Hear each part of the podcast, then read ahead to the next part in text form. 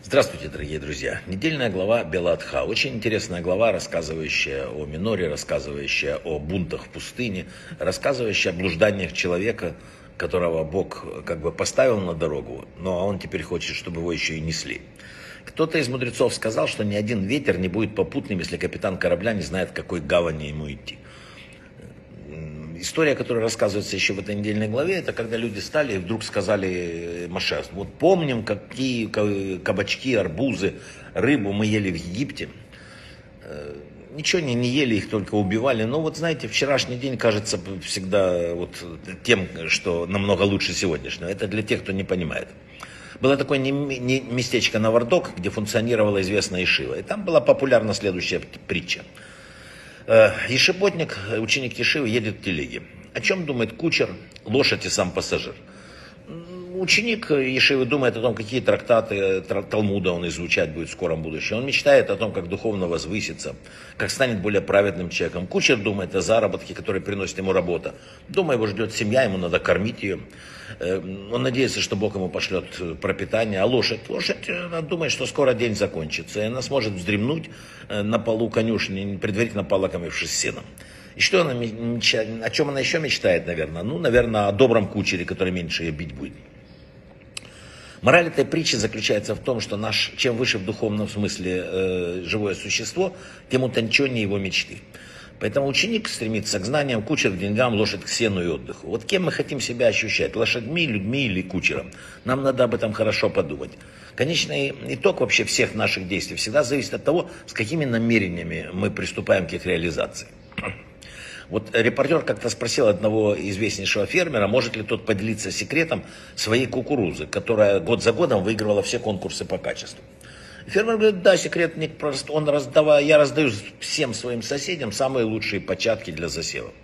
А зачем, удивился репортер, они же с вами участвуют в конкурсах. Видите ли, улыбнулся фермер. Ветер переносит пыльцу с моих полей на поля соседей. И наоборот. Если я у соседей буду сорта хуже, чем у меня, то вскоре и мои посевы станут ухудшаться. Если я сею хорошую кукурузу, я еще даю хорошую соседям, помогаю посеять такую же. Происходит совершенно иное.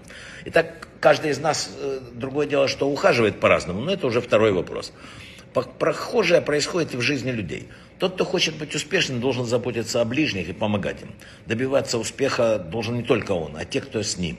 Кто хочет хорошо жить, должен помогать другим хорошо жить. Ну, хотя бы на какую-то часть. Потому что э, чем лучше люди вокруг живут э, тебя самого, тем лучше и ты будешь жить. Мы зависимы в этом мире. Мы связаны. А когда э, вот сейчас вот многие жалуются, там, когда хотят создать более совершенный мир, я всегда много, вчера у тебя интересная беседа, ну возьмите, сделайте мир, во-первых. А во-вторых, э, почему Бог допускает то или иное? Да любое конкретное вмешательство Бога в явном виде не только делает невозможным совершение зла, но и устраняет все остальные законы.